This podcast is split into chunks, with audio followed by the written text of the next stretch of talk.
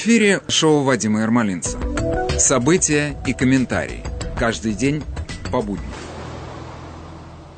Доброе утро, Нью-Йорк и окрестности. Мы начинаем наш новый трудовой день. У нас, конечно, сейчас э, тема разговоров номер один везде, по-моему, во всем мире. Нет, ну во всем мире нет, конечно, но э, в Соединенных Штатах точно. Как группа инвесторов решила немножечко наказать большие хедж-фонды которые ворочают миллиардами. И сегодня это название этой компании GameStop известно, по-моему, у нас стало каждому. Что произошло? Это занятная история, конечно, и она многое говорит о нашем капитализме и о том, что из себя представляет Уолл-стрит. Вот вчера я услышал такую мысль у эм, в передаче Такера Карлсона, с которой трудно не согласиться. Начну издалека, с русской поговорки такой. Если твой папа не может за 30 секунд объяснить, кем он работает, значит он мошенник.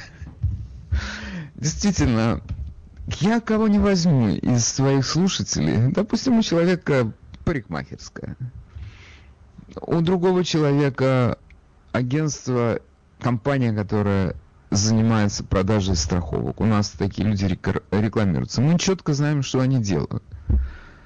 Потом, ну я не знаю, туристические агентства когда-то были. Что еще у нас есть? Авторемонтная мастерская. Мы понимаем, откуда у человека берутся деньги. Мы знаем, что он делает для того, чтобы заработать.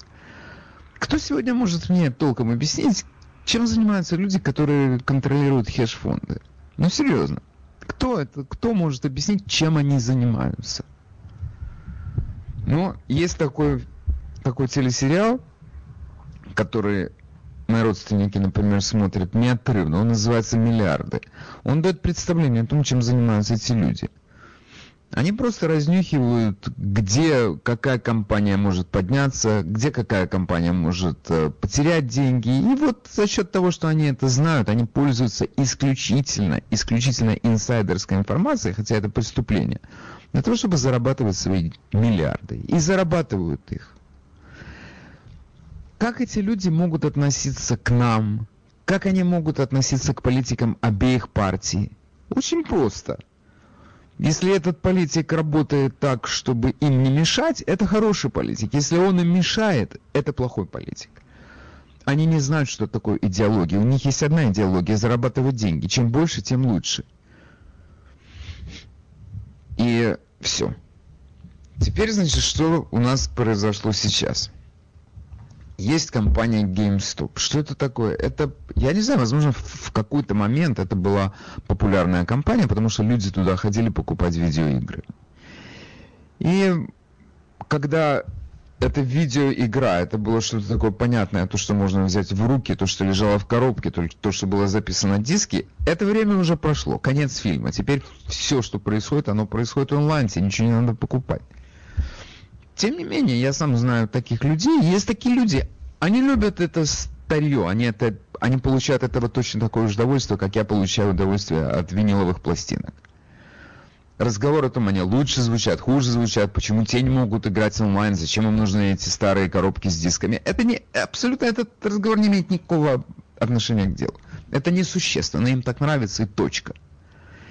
И сегодня этот магазин GameStop, он стал как бы пережитком прошлого, для каким-то культовым явлением для небольшой группы людей. Как они существуют в наши дни, я не знаю, но они как-то существуют. Понятно, что их акции ничего не стоят. Я сейчас смотрю, вот у меня э, есть эти их котировки, когда они начали. Значит, три недели назад их акции стоили 18 долларов.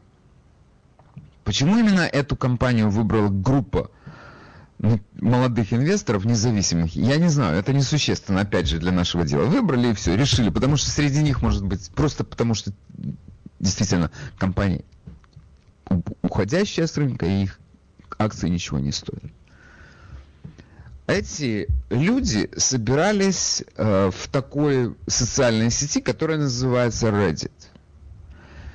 Там была, значит, э, группа, в которую они собрались, которое называлось Wall Street Bets. Это было совершенно такое добровольное объединение, как, я не знаю, на Фейсбуке есть группы, куда люди собираются. Точно так же там есть. Она называется Wall Street Bets.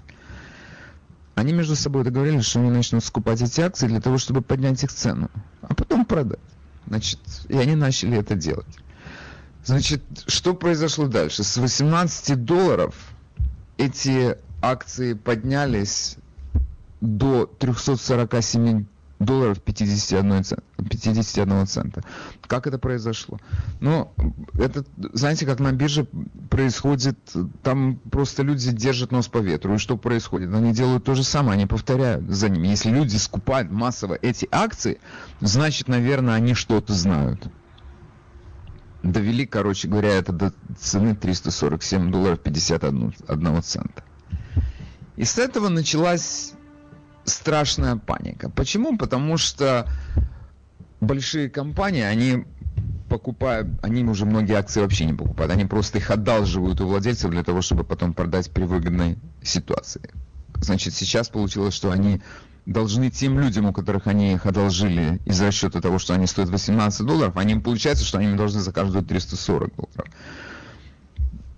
три хедж-фонда, которые держали массу этих акций, были доведены до критического состояния и потеряли миллиарды. Кажется, это кажется так странно. Акция ну хорошо, пусть она стоит 340 долларов.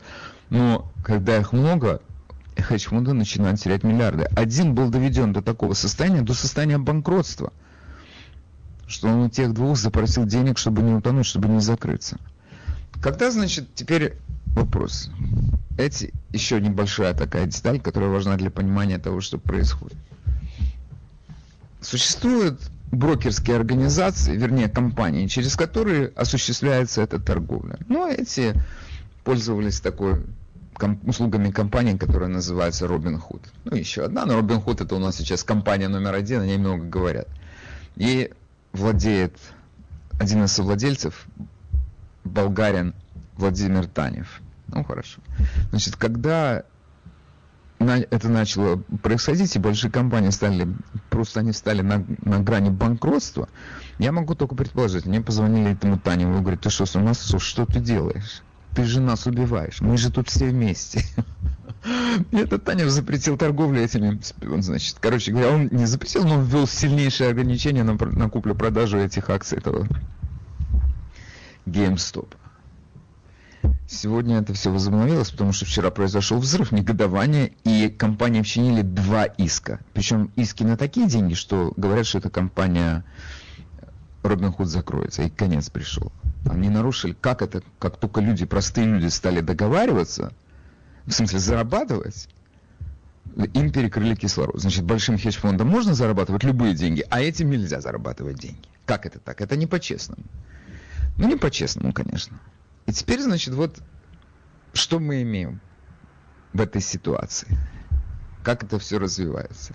Нас учили тому, что вот у нас тут капитализм, и ты можешь заработать, и эта компания Robinhood говорила, мы не такие, как другие, мы дадим возможность заработать маленькому человеку. И как только маленький человек начал зарабатывать, ему тут же перекрыли кислород.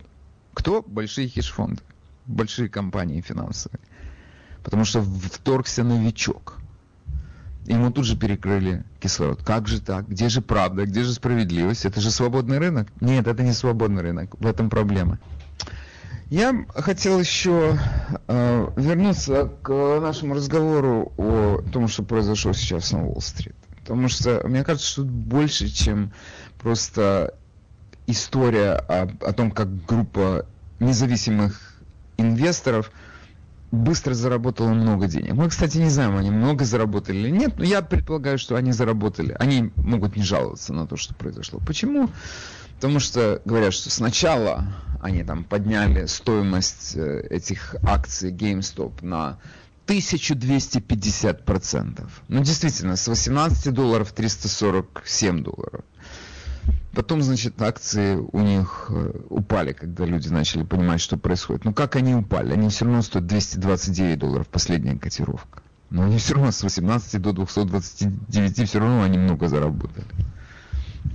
Сколько бы они ни заработали, хедж-фонды потеряли миллиарды.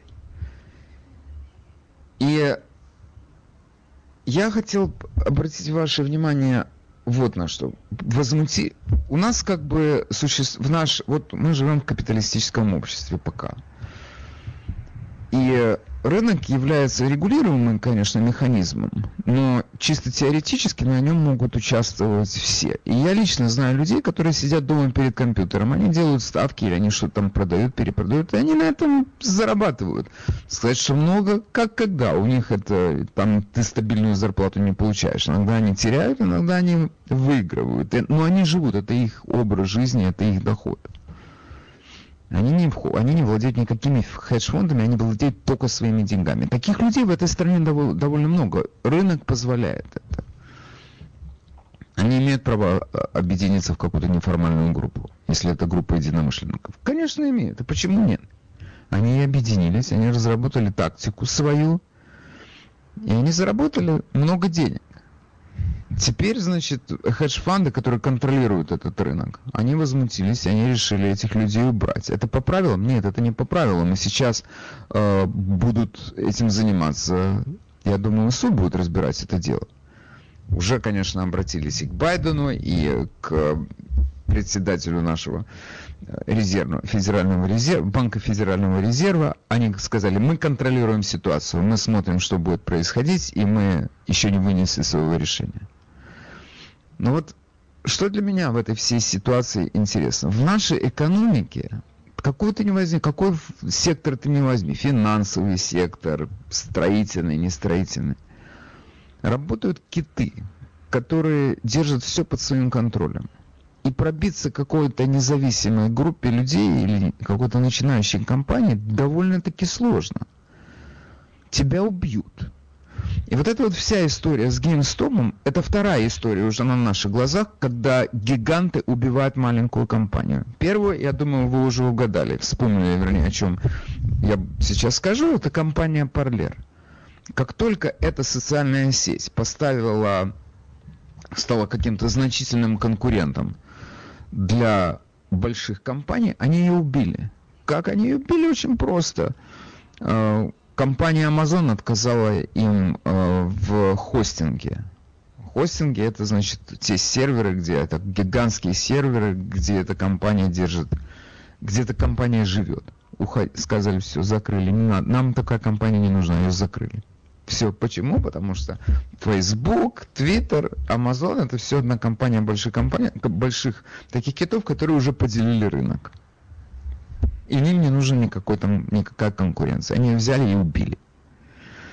Как бы тоже надо сказать, что на рынке ты волен объединяться с другими, с большими компаниями, составлять какие-то конгломераты, но тогда получается, что у нас тут нету никакой реальной конкуренции, тогда получается, что у нас тут есть просто группа китов, которая сама по себе живет и контролирует этот рынок. Это, ну, это неправильно, правда же? Именно на этот случай у нас тут в стране предпринимаются меры законодательные для того, чтобы не допускать монополизации рынка. И в конечном итоге, хотя эти законы есть, у нас масса законов есть в этой стране, но они не всегда применяются. Они как бы есть, но они не действуют. Примеров миллион скажем, вот в иммиграционной сфере. Я не хочу далеко уходить, но просто привести вам пример. У нас тут есть много законов, которые контролируют иммиграцию. А в действительности большие города сказали, мы принимаем этих людей, пусть они тут живут, они нам не мешают, пусть будут.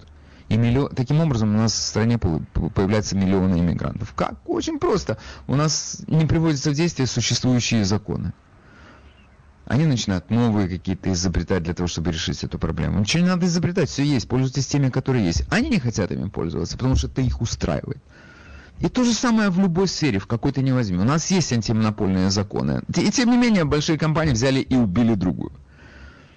И правящая партия в это не вмешалась и не сказала, давайте этот закон включим. Пусть он действует. Почему? Потому что Парлер был той платформы, на которой собирались консервативные клиенты этой компании. А нынешнему руководству это не нужно, поэтому оно пальцем не, пошевелило для того, чтобы вспомнить о существующих антимонопольных законах. И у нас тут, вот я часто слышу это от многих людей, что капитализм это, конечно, хорошо, мы тут нажили много денег, но он несправедлив по своей природе, И мы должны как-то дать больше возможностей всем людям пользоваться благами этого общества. Я не знаю, чем у нас бедные люди еще не пользуются, какие блага, блага им не предоставляют, но в целом они, как мне кажется, живут не очень плохо. Но это в некоторых людях просто это живет, это у них как-то хроническое заболевание, стремление к равенству. Почему? Ну, наверное, они сами устали э, с борьбой со счетами, которые они получают, и они хотят немножечко расслабиться. Мне это понятно. Они не хотят платить за страховку безумные деньги. Они не хотят платить безумные деньги за образование своих детей. Ну, что значит не хотят? Они не могут. Они это просто, вот как у нас здесь говорят, тянут лямку.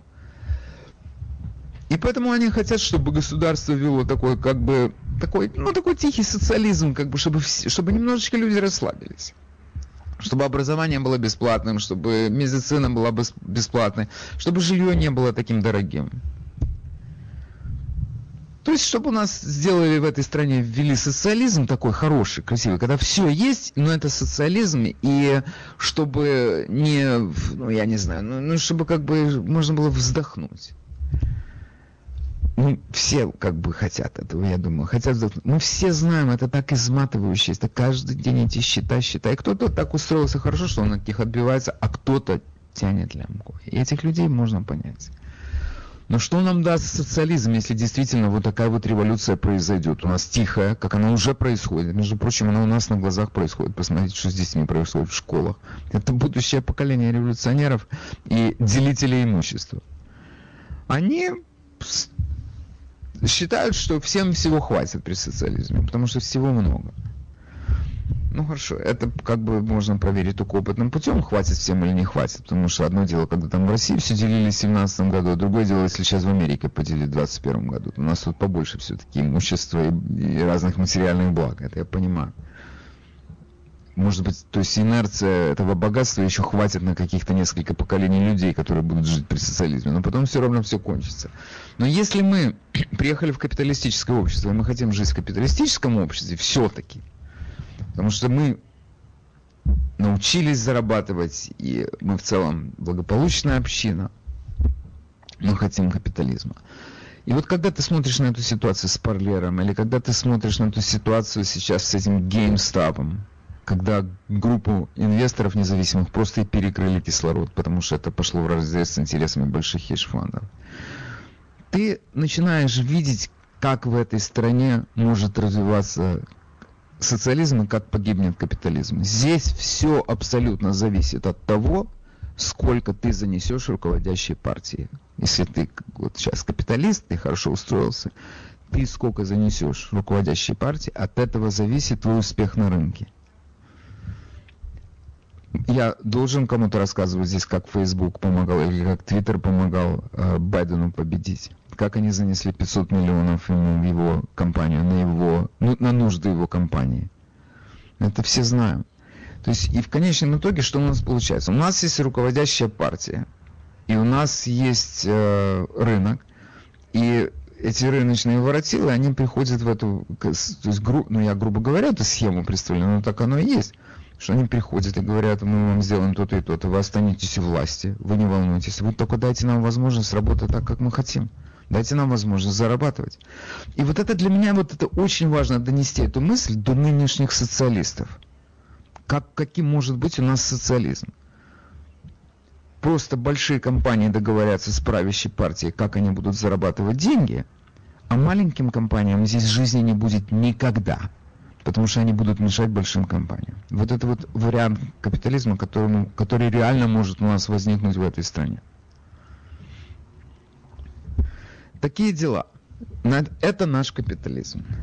И это то, что происходит сейчас у нас на глазах. И мне, конечно, невероятно интересно, чем это кончится вся история с этим э, GameStop. И главное, с этой э, компанией э, Robinhood, которая предоставляла им возможность торговать на рынке, покупать, продавать, то есть обеспечила им выход на рынок. Что с ней будет? Ей вчинили иски, я так понимаю, что эти иски не на тысячи, не, не на сотни, я думаю, что это иски там на миллионы или на миллиарды долларов, я не удивлюсь этого. Два иска им уже вчинили. Чем это кончится, как на это все отреагирует руководство нашей страны, это многое скажет о том, чего нам ждать от рынка и чего нам ждать от капитализма при Байдене. Такие дела. Если у кого-то есть желание высказаться по этому вопросу, то телефон на студии 718 303 90 90. Мы живем в эпоху больших компаний. И как мне кажется, сейчас это очень важный такой момент понять это, что у человека, который хочет иметь свой бизнес, у него это может не получиться, потому что эта эпоха малых бизнесов кончится у нас на глазах. Хочешь открыть рестораны, иди, вот есть компания, она, вот как Starbucks, а хочешь открыть кафе, иди в Starbucks. Хочешь открыть ресторан, иди в какую-то компанию, которая владеет ресторанами, они тебе объяснят, как это сделать. С нами Чак. Доброе утро, вы в эфире. Доброе утро, Вадим. Мне не нравится это сравнение. Я это слышал вчера, Рэш тоже так думал. Между Парлером и uh, GameStop. Они абсолютно разные дела. И um, uh, нету тут инсайдерской информации оба стороны просто смотрели на ту информацию, которая перед глазами и действовали, как им кажется, казалось полезным. Просто это вот этот хедж-фонд, они приняли большой риск на себя. И вот другие, которые осматривали это, решили отомстить, скажем, делали свое дело. Но дело в том, что это... Тут главная проблема – это Центральный банк, Федеральный резерв, который... Вот весь бирж сейчас переоценен. Э, многократно переоценен.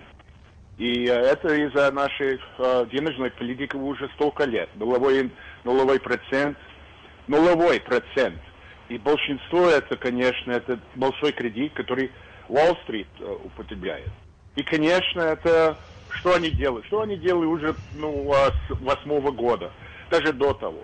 Они покупают свои акции, они сами увеличивают э, э, стоимость акции. Я не эксперт, я просто читаю об этом. И э, это не капитализм, потому что у нас нет настоящих денег. Наши деньги это политизировано.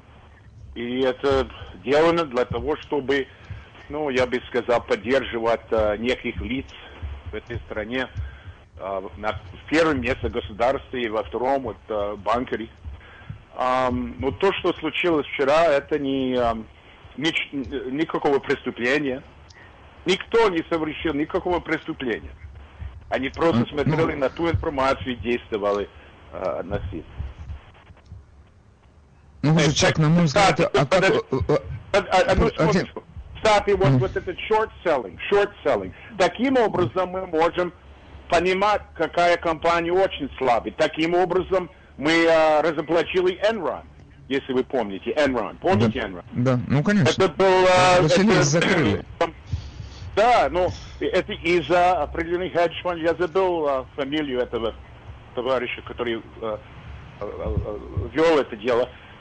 Где SEC? А я не знаю, как это переводится на, на, на русском языке. Security and Exchange Commission. Вот это да. специальный да. совет там, который должен руководить все это, осматривать. А что, чем они занимаются? Они смотрят порнографию. Они ни, ничем не занимаются. А вот Enron был очень переоценен. Вот один хедж-фонд разоблачил, когда они э, ну, заняли позицию short position против э, Enron, и потом получилось, что э, действительно это так, что компания, как мы говорим, paper tiger.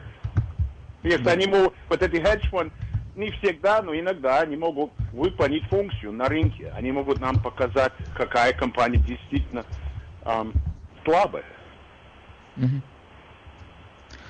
Окей, хорошо. Но вы говорите, во всем этом, что произошло с GameStop, не было никакого преступления. Не было преступления со стороны тех людей, которые договорились поднять цену этих акций. Но я там еще есть эта компания Robin... Я, хорошо, я тоже не вижу. Но я говорю сейчас про компанию Robinhood. А они-то совершили преступление, когда у тех начали расти эти стоимость акций, они взяли и остановили. Мы больше этим не торгуем. Это другое это дело. Был... Это другое ну, дело. Я не понимаю, да. Это, да, да, это, конечно, мне кажется, слишком. Они должны были оставить все в покое, пусть они дерутся. А, Окей. Okay. Спасибо, Чак. Давайте еще дадим возможность выступить кому-то. Спасибо за звонок. Конечно. Доброе утро, мы вас слушаем. Доброе утро, Елена. А в этой истории мне что понравилось, что молодежь стала понимать сейчас, что к чему. Да. Она стала разбираться в штатах, во всех этих делах. И как объяснить? Ну, и политические стороны всего этого. Понимаете? Они сейчас, ну, я по своим детям смотрю. Они начали очень э, рассуждать а, о тех вещах, которых раньше они вообще не хотели говорить. Они сказали, мне не говорили, что я не хочу об этом даже думать. Понимаете? Ну, молодежь просыпается. Я такой ощущаю. Хорошо. Большое спасибо. Молодежь просыпается. У нас, я вам говорю, мы просто живем вот сегодня в ситуации, которая, эм, может быть, многие люди не вполне понимают, что происходит. У нас в стране происходит тихая революция. Происходит через школы. И насаждается старая марксистская идеология. Поделить, обеспечить людям доход. И у нас есть группа людей в этой стране, и молодых, и пожилых, которые очень быстро поняли, что это такая мутная вода, в которой главное пристроиться к большой и много зарабатывающей компании. И ты сам себе обеспечишь безоблачное будущее, а остальным, остальные государства продержат, они получают от тебя какие-то налоги. Вот они на эти налоги будут держать эту толпу в том состоянии, в каком они хотят ее держать. И вот у нас, это, я не знаю, как назвать, государственный капитализм. У нас здесь есть люди, которые быстро называют, склонны назвать это фашизмом. Они говорят, вот то, что у нас в стране происходит, это нельзя называть коммунизмом, потому что коммунизм это когда э, все национализировали, все принадлежит э, государству. А при, нацизме, при фашизме такого не было, потому что при фашизме большим корпорациям оставили возможность производить деньги, им просто сказали, сколько они должны заносить в кассу для того, чтобы продолжать свое существование. Вот у нас мы стремимся сейчас к этому. И очень похоже на то, что наша молодежь, которая просыпается, она больше перестала, она больше не воспринимает мир в наших старых категориях капитализма и социализма. Их это больше, они этого больше не видят и не понимают. Они не вполне понимают, что такое свободный рынок и несвободный рынок. Они понимают, что они могут существовать под каким-то подконтрольным, под, под каким-то контролирующим их органом, и если это правительство, это правительство, и надо с ним договориться. И они будут жить припеваючи. А все остальные будут жить просто, правительство о них позаботится. В каком состоянии? Ну, в таком состоянии полурабском, когда правительство от тебя ничего не требует, они тебе просто дадут деньги на твое безбедное существование. И все. И вот это их модель мира, в котором они должны пристроиться в компанию, которая работает под контролем правительства, но в этой компании много заработков. И ты не вполне можешь дать ответ на этот вопрос, кто кого контролирует. Это компания правительства или правительство эту компанию? Скорее, эта компания контролирует правительство, потому что она его, по сути дела, содержит. И это то, что у нас сейчас на глазах происходит. Эти Амазоны, Фейсбуки, Цукерберги, наш этот Брин, которым здесь очень многие гордятся, а на самом деле парень создал просто тоталитарную систему управления обществом со своим Гуглом. Вот что у нас происходит на наших глазах. И мы живем в новом мире. Наши дети уже это поняли. А для нас это еще состояние такого перехода происходит. Такие дела. Окей. Из э, текущих новостей наших городских – Э, вчера прозвучало э, сообщение о том, что первоначальные данные о количестве пожилых людей, которые погибли у нас в домах для престарелых, э, было, были неверны, они на 50% выше. И так сколько же? Ну, я округляю, скажу, что сейчас говорят о 13 тысячах раньше говорили о 6 тысячах, сейчас говорят о 13 тысячах. Почему? Почему? Откуда взялся такой недосчет? У меня было, я высказывал одно предположение. Понятно, что администрация Кома пыталась сделать все для того, чтобы занизить эту статистику, но каким образом это делать? Если из дома престарелых увозили человека, который был уже в критическом состоянии, и он умирал в скорой помощи по дороге в больницу, считалось, что он уже умер не в доме для престарелых. Это, конечно, это возмутительно, просто возмутительно. Но нашли такой трюк и пользовались им. Или он умер, его привезли из э, дома престарелых, его довезли до больницы, он умер в больнице. Но он-то заболел и дошел до критического состояния в доме престарелых. Нет, он умер в больнице. Поэтому этих людей было меньше, чем в действительности умерших. Из-за распоряжения Куома о том, чтобы больных вести в дома для престарелых. Людей, зараженных ковидом, ввести в дома для престарелых. То есть это, ну, это самое настоящее преступление. Я об этом говорил в прошлом году и повторяю сейчас. На что это можно списать? На, я не знаю, на то, что там просто безграмотные люди работали. Но этот приказ был, это распоряжение было издано через отдел здравоохранения штата. То есть там-то работают медицинские работники. Они что, не могли сказать кому, что это невероятное инфекционное заболевание, и возить этих людей, которые еще не выздоровели, это опасно для тех, которые там, стоят, там находятся? Вообще, все, что происходило тогда в домах для престарелых, мы об этом много раз говорили, но сейчас просто мы вспомнили об этом, потому что цифры появились снова. 13 По сути дела, это половина тех, кто умер в нашем штате. Половина. Умерло около 30 тысяч. Половина в домах престарелых. То есть те места, которые надо было защищать, это было главное место, где были возможные потери. Именно эти, этих людей э, просто отдали на растязание этой болезни. И знаете, какой был ответ Кола? Мы выполняли распоряжение администрации Трампа. Елки-палки, администрация Трампа, между прочим, построила здесь гигантский госпиталь в Джави-центре. Администрация Трампа сюда пригнала пароход специально для того, чтобы спасать этих людей. И тем не менее их решили возить в эти дома для престарелых. Там все было для этого предназначено и приспособлено, говорят нам. Этого уже не было вначале. Но я должен сказать, что и в домах престарелых все-таки была ситуация такая немножко странная, потому что медсестры, мы сейчас это знаем, ну, мы это и в прошлом году знали, они часто работают в нескольких домах для престарелых. Врачи, которые приходят туда, они работают в больнице и в доме для престарелых. Они там еще имеют один доход. И они, и они имеют несколько домов для престарелых. То есть они тоже являлись переносчиками этого вируса. Ну что, они этого не знали? Я не знаю, это... Ну, в общем, я не знаю, я, я не скажу, что это просто... В конечном итоге это у нас говорят, что должен кто-то отвечать, начальник должен отвечать, должен. Но наш начальник не будет отвечать. Наш начальник просто какой-то самовлюбленный идиот, который еще в самый разгар, когда эти еще люди умирали, он написал книжку о том, какой он выдающийся руководитель. Елки-палки, ну это... А как ты еще можешь назвать этого человека, если не самовлюбленным идиотом? И он, им, им между прочим, способствовали, способствовало его окружение. Он получил Эми, награду Эми за то, как он артистично вел свои э, пресс-конференции. Ну, я должен сказать, что Дональд Трамп еще более артистично вел, еще больше этих пресс-конференций. Бы ему не вручить? Нет. Ну, это понятно почему. Но это... И, и главное, что пользуясь, значит, мы знаем о том, что губернатор Колум подписал исполнительный приказ, который запрещает судить э, эти дома престарелых или больницы в связи со смертью пациентов. Как это он смог сделать без легислатуры? Очень просто. Он у нас сегодня царь и Бог. Он на, на каком основании он ввел в штате чрезвычайное положение из-за этого ковида. И если он ввел это чрезвычайное положение, то легислатура ему больше не нужна. Он сам издает указы, которые становятся законами.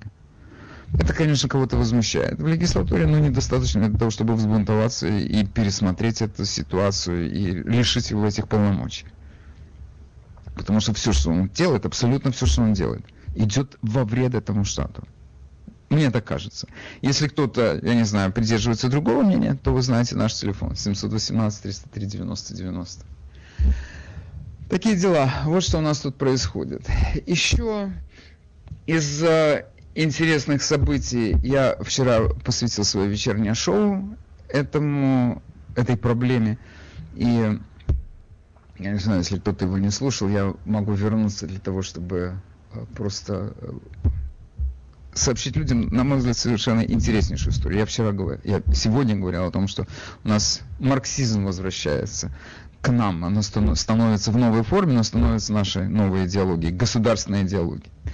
Ну, хорошо, тут нам звонят, дам возможность выступить нашим трудящимся. Доброе утро, вы в эфире, мы вас слушаем. Э, доброе утро.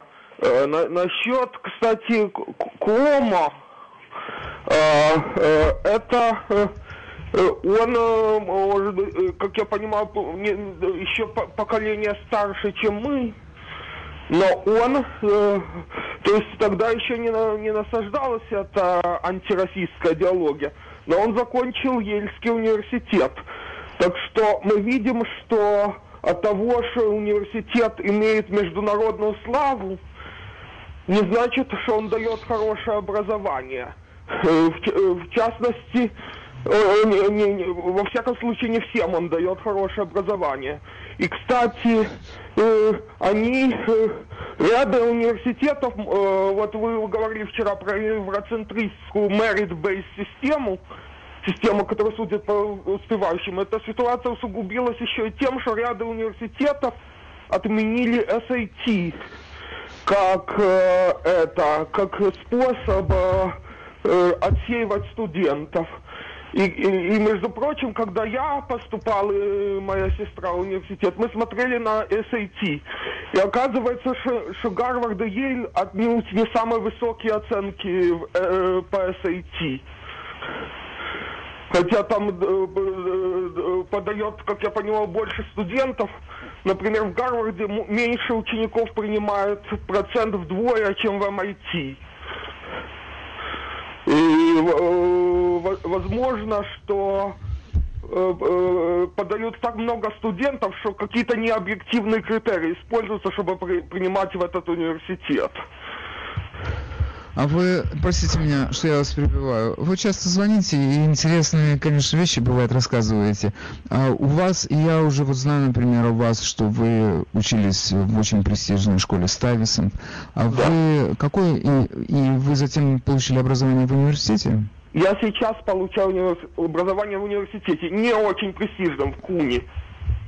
Кьюни, да? Да. CUNY это City University of New York, да? Я правильно да. вспомнил? А да. какой специальности, скажите? Математика. А, э, э, математика и электронные вычисления. То есть вы могли спокойно участвовать в этой кампании по э, скупке акций э, GameStop. Вы, наверное, хорошо понимаете, как это все работает. Э, насчет скупки акций, я, я, я считаю, кстати, что это классовая борьба э, то, то же самое говорил Такер Карлсон. Что, э, на, на мой взгляд, это не, не просто то, что эти что, что они использовали тот же метод, чтобы разбогатеть, хедж-фонды. Э, на мой взгляд, это попытка э, этих, они со, со своим шорт-селл, кстати, я уже в средней школе слышал, selling short, это значит продать кого-то еще. Такой есть жаргон в английском языке. Э, так вот, э, э, это они пытались вывести маленькую компанию, компанию из бизнеса. То есть, вот, кстати, то, то, то что во вчерашней передаче вы говорили, там, насчет, что за 8 классов, то есть даже не доходя до хай-скул, можно научить человеку мал, малому бизнесу. И, на мой взгляд, это... Э, ремеслу какому-то. Я говорил о, о ремесле, не бизнесу, а какому-то ремеслу. Ну, да. да. Ну так вот, okay. Э, они, э, эти, эти богатые люди, они унич... пытаются точно так же, как и БЛМ летом делала, уничтожают малый бизнес. Да, и... точно. Окей. Хорошо, спасибо, Саша. Я знаю, вас Саша зовут. Игорь, Большое спасибо Игорь за ваш звонок. Игорь, да. это, это а, телефон а, моего прощения. папы. Окей. Э, э, домашний Хорошо, телефон. спасибо. Давайте, хорошо, давайте дадим возможность выступить наш, другим слушателям. Спасибо за звонок. А, вы в эфире говорите, пожалуйста. Доброе, доброе утро.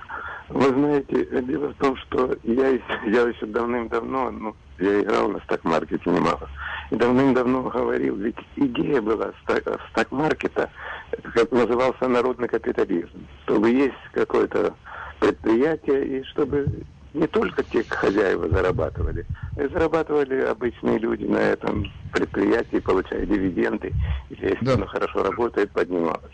Но эта идея да. была, мягко выражаясь, ну, сами понимаете, что уничтожена идея, потому что сейчас у нас так маркет превратился в обычное казино. Называется это Zero Game то, что происходит. Никто не может выиграть, если кто-то не проиграл. Что является абсолютно неправильным вообще-то в нормальном, так сказать, в честном бизнесе. Если разорился этот магазин, это не значит, что другой магазин обязательно на этом заработает. Или если ты разбил свою машину, у тебя какое-то несчастье, это не значит, что другому стало от этого легче. Здесь происходит обычный, самое обычное казино, в котором выигрывают те, те большие акулы, которые знают правила, которые иногда их делают, Okay. эти правила. Хорошо, То есть там существуют конечно, и опционы, и фьючерсы. Это все сделано, Ну да. чтобы людей, а чтобы устроить игру. И на этой игре это и Хорошо. трейдинг есть. То есть Ну, конечно. фактически они не делают то, что мы хотели. Спасибо. Доброе утро, вы в эфире, мы вас слушаем. Доброе утро, Владимир. Вы очень подняли хорошую э, тему. Так его, короче, насчет GameStop, я вам хочу сказать, насчет стака, я сам делаю трейдинг. Оно работает в одну сторону. Так как здесь у нас компьютер, они делают манипуляции, это e-trade, это так его TV-trade, интерактив брокер, все эти. Они, короче, что делают? Как только вы покупаете любой стак, они держат на этого, все это делается, регистрируется. После они, они его унижают. Короче, они делают, когда они хотят его делать манипуляцию, они, короче, играют мозгами людьми. И это все манипуляция, это идет в одну сторону, это в их сторону. До этого, когда компьютера не было, я играл с брокером, я ему платил каждый день, когда делал каждый а, его транзакшн 150 долларов, 120 долларов. Оно играло, что их, он- это было ручными бумагами, тогда компьютеров так не было. Но в данный момент сейчас люди, кто умный, опшенами занимается, должны купить стак, его поставить, как Уоррен Баффет делает. И оно должно подняться, должен прийти день. Они играют мозгами людьми, поэтому это получается у них так. На сегодняшний день эти бедные люди, кто сделали, они очень умные люди. Я сам покупал стак, я помню, оно стало 300 долларов. У меня были деньги, я его кэш купил 2600 тысяч. Все стало, они мне не дали акции, чтобы я купил. Потом я им позвонил, сказал, почему у меня же деньги открыты. Они говорят, извините, у нас была там ситуация, как его замыкание. Так мы вам даем 500 долларов подарок. Успокаивали. Я вам хочу сказать, Да. это все это идет в одну сторону. Это вы купили Естественно. поставили. Понимаете? Хорошо. Это в одну сторону Да. идет. Спасибо большое. Э, Доброе утро. Говорите, пожалуйста. Доброе утро, Вадим. Еще много лет назад русскоязычный политик Алик Брук Красный говорил, что его шеф имеет огромные амбиции, я имею в виду Кома, и что он рано или поздно, но вы, вы- свою кандидатуру он выставит на пост президента. Но я думаю, что пандемия все расставила по своим местам, и ему не видать этого поста как своих ушей. Я имею в виду, что ему вряд ли простят когда-нибудь вот это все, что было в Норсихоме. Тем более, что говорят, что он свою мамочку заранее вывез из Норсихома. Да и у нас сейчас пандемия-то не кончилась. А главное, вот у нас вакцина тут пропала, говорят, вот были в складах, в срок годности прошел, и эту вакцину просто, она была негодная. Вот так у нас сейчас наши, наши демократы так нас лечат. Мне 73 года, я до сих пор не сделал вакцины и не знаю, когда я ее еще сделаю. Вот такие у нас порядки при демократах. Это я что хотел сказать. Ну хорошо, я так предполагаю, что вы можете позвонить куда следует, я не знаю, 311, и вам скажут, куда идти и где получить вакцину. Ну, А я на русском радио слушаю, на нашем радио, и говорят, что там, кто в очереди стоял, уже до февраля, во-первых, нет уже места. А во-вторых, Ну, до февраля, одну секунду, до февраля осталось два дня, До конца, поэтому это не конца- так. Я извиняюсь, до конца февраля уже все забито, и даже те, Мгм. которые стояли в очереди, их откинули в сторону. Что-то там... Слушайте, ну вы... Эдик, слушайте, время летит. Я бы на всякий случай, если бы я сильно хотел получить вакцину, я не могу даже этого объяснить, у меня как-то нету к этому никакого стремления и нету позиции по этому вопросу. Надо делать, не надо. Я знаю, что ее сейчас трудно получить, ну и хорошо, у меня к этому такое отношение. Меня Но если вам это надо, вам все-таки вы входите, я считаю, что вы входите в группу риска. После 70 это группа риска. Я бы на вашем месте просто записался, а там как Бог даст. Да, но все равно это не так, как в Израиле. Там как-то они молодцы. Окей. унесут. Эдик, не записывайтесь. У меня, э, я хочу простых решений. Да, нет, нет, хорошо, договорились. Не записывайтесь, я вас понял. Пока нет. Большое спасибо за звонок. Боже мой. Вот есть такие люди, они на все отвечают нет. Ну, а потом уже они как-то пытаются выйти из этого своего нет с какими-то странными объяснениями. Мне надо знать, эти получат вакцину или он ее не получит. Я переживаю за это или нет. Доброе утро, вы в эфире, мы вас слушаем. Доброе утро, Владимир. Я хотел просто дополнить, вчера я не успел, вы меня отключили, по поводу вот то, что вот рестораны на улице ставят вот эти вот э, столики и накрывают... Сооружения. Сооружения назовем. Я хотел добавить. Дело в том, что вот в нашей общине, и мы уже над этим работаем давно, значит, э, да, лучше бы было бы вообще вот этим ресторанам через свою ассоциацию. Элементарная вещь. Есть такое понятие fresh air называется. Это, это э, добавка свежего воздуха в помещение через кондиционерные даки. А если нет кондиционерных даков, то это есть специальное оборудование, которое это делает. Вот, например, в своей общине, в нашей синагоге, мы вот сейчас вот уже э, взяли информацию, изучаем ее, какого количества нам нужно подачи воздуха, сколько человек есть в помещении. Элементарно. Там насадка есть, 30% подачи свежего воздуха. Кстати говоря, на старых американских кондиционерах, если вы замечали, который в окно стоит, там тоже есть и циркуляция воздуха или добавка свежего воздуха. И вот эта вещь намного лучше, чем то, что они сидят в этой палатке и друг против друга да. и заражают 100%. 100% да. они друг друга заражают. Вот я хотел добавить okay. просто для наших Хорошо, э, ну хорошо, хорошо, спасибо, полезная информация. Спасибо вам, всего хорошего. Доброе утро, вы в эфире, мы вас слушаем. Привет. Есть такая новая вакцина. Я беру черный чай и беру черный, э, черный перец, щепотку черного перца. Я когда заболел, это коронавирус, я три дня пил его. Все, все прошло и все окей. Вот это натуральная вакцина.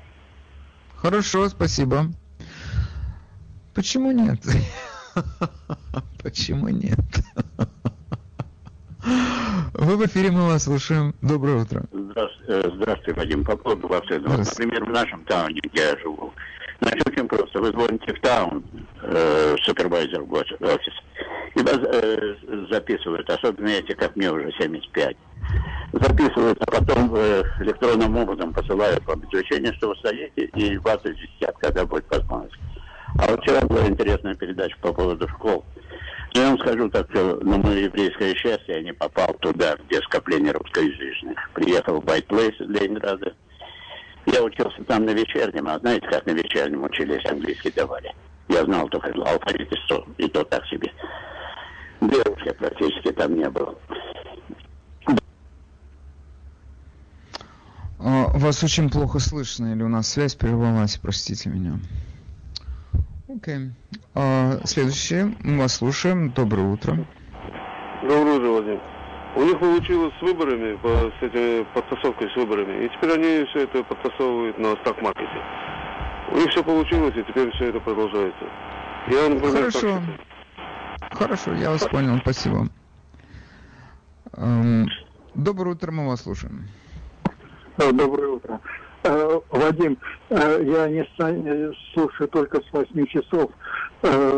Скажите, пожалуйста, вы отметили, что сенатор из Техаса,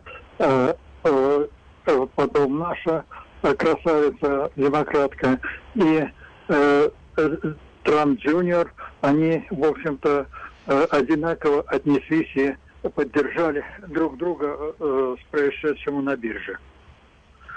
Так, Нет, вот, я этого не отметил. Не Хорошо, спасибо вам. А, доброе утро, вы в эфире, мы вас слушаем. Алло, здравствуйте. А, я хочу, алло, можно? Можно. Да, извиняюсь. Вот они сваливали на то, что э, наш президент, бывший, значит, он перед россиянами, Россией, перед Путиным там расстилался. А как же получилось, хотел я сказать, что вся Россия, все каналы радуются тому, что сам президент Америки первый позвонил к Путину. Это не унижение разве было? Я не знаю. Доброе утро, вы в эфире, мы вас слушаем. А, алло, здравствуйте. У меня такая к вам просьба. Значит, э, э, по поводу э, перевыборов мы уже ничего не можем сделать. Это наше обсуждение, в общем-то, это пустое дело. Не могли бы вы больше внимания уделить вирусу? Вот, например, сейчас гораздо больше людей болеют. И мы Чем когда? не знаем, как. Вот сейчас, по данным по Чем когда? Ой, ну, чем, Чем? например, э, летом хотя бы летом. Сейчас Мгм. очень много больных людей вирусом. Не могли бы вы какую-то свою передачу с нашими комментариями а, посвятить вирусу? Потому что, понимаете, врачи Хорошо. всегда дают не, не ту информацию, которая нам помогает. И хотя бы то, Да? что люди А понимают. почему Да. это врачи Вот дают не эту информацию? Я не совсем понял вас. Почему это врачи вот, дают вот информацию? у меня, например, у меня, например, сейчас заболевание. Я сейчас больная в данный момент. Но я позвонила к врачу, и врач мне говорит, ничего не делай, пиши на картошку. Но это же тоже неправильно. Она даже мне не сказала, что я это, могу простите, э, это вы точно звонили врачу или кому-то другому все-таки? Ну, точно я это врач был? своему собственному врачу, который меня лечит уже много лет. Он сказал, дыши на картошку, просто- никаких лекарств не надо. Никаких лекарств не Нет, надо, да? ничего она мне не сказала. Она говорит, ничего не надо, ничего А. не помогает. Я не знаю. На Пожалуйста, всякий случай проверьте, может быть, это не врач. Просто проверьте, на всякий случай. Спасибо за звонок. Я, я буду посвящать этому э, время. Я не знаю, мы все-таки, когда мы говорим о вирусе, у меня такое полное впечатление, что мы уже свыклись, у нас здесь вирус. В феврале прошлого года, в, в марте, в апреле, в- это был пик в наш, у нас это был пик. Эти, когда скорая помощь работала без остановки, эти люди несчастные возили, скорой помощи возили этих людей на, в больницу. Сейчас как-то это, я не знаю, в- во-первых, в больницах нет такого количества больных, как было раньше. Отделения скорой помощи не забиты. Если э, да, в каких-то больницах привозят много в скорую помощь, объясняли эти врачи наверх, в палаты эли- эти люди все равно не поступают. Их там как-то приводят в себя, дают лекарства идут домой.